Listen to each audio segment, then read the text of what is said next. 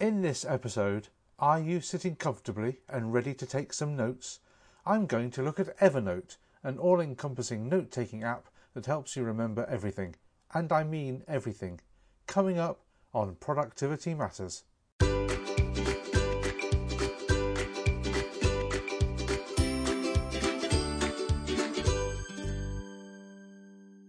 Do you have a need to keep notes on all sorts of subjects? Do you find it unwieldy to carry a separate notebook and pen? Evernote is an app that quite literally allows you to store your life within its memory. Write a note, take a photo, upload documents, capture emails, share ideas, record audio, repeat. I would normally talk about an app from the free-to-use perspective. However, since the majority of the goodness for Evernote comes with the full product, I'm going to talk about most of the features available. I've been using Evernote for over seven years, and in that time I have recorded hundreds of notes. At the time of writing, there are over two and a half thousand notes across a complete range of subjects. These include anything from shopping receipts, insurance documentation, notes regarding the Cub Scout pack that I run, product operating manuals, school reports for the children, financial information, party planning, et cetera, et cetera, et cetera. I also use it for work, to capture notes from meetings, as well as somewhere to brainstorm ideas. Of course, that number of notes needs to be managed, and Evernote has a number of ways to categorise them. Most people set up notebooks for specific subjects, and each note can be filed accordingly. As a student, you could set up a notebook for each subject. For work, maybe a separate notebook for each project. You don't have to use notebooks. Instead, there is a midway solution to the no notebooks choice.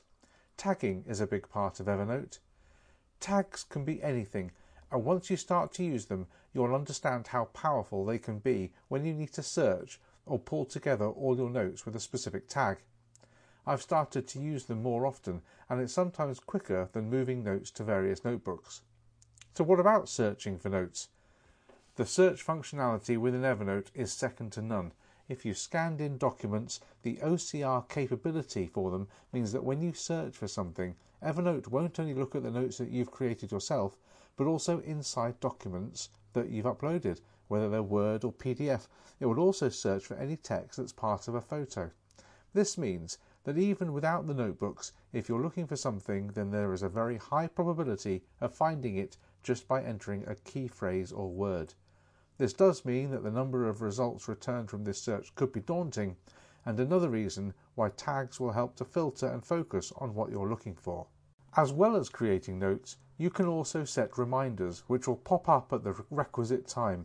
For example, you might have your car insurance documentation stored in Evernote.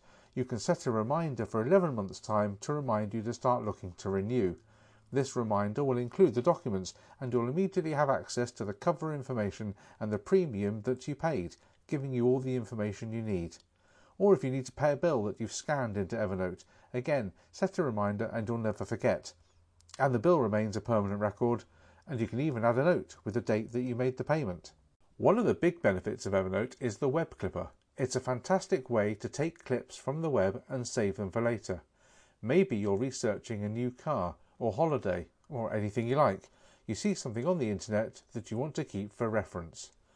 The Web Clipper, which is installed as an extension on your browser, will let you either capture the entire screen, just a snippet, or a text version, and save it straight into your Evernote. You can even set the notebook you want it stored in, along with any notes and tags. It's worth noting that the Web Clipper is included as part of the free plan. As I mentioned earlier, there is a free plan to use, which offers a cut-down version of the app. So what is included in the paid plan that you don't get on the basic service? Well, you can forward emails into your Evernote account, which makes it extremely handy for saving documentation that's been emailed to you. You can scan and digitize business cards and create contact notes. You can annotate P D F documents. You can turn notes into a presentation with a simple click. And you can also see other notes that are related to the content that you have in the note you're looking at, so it will surface any other notes that you need.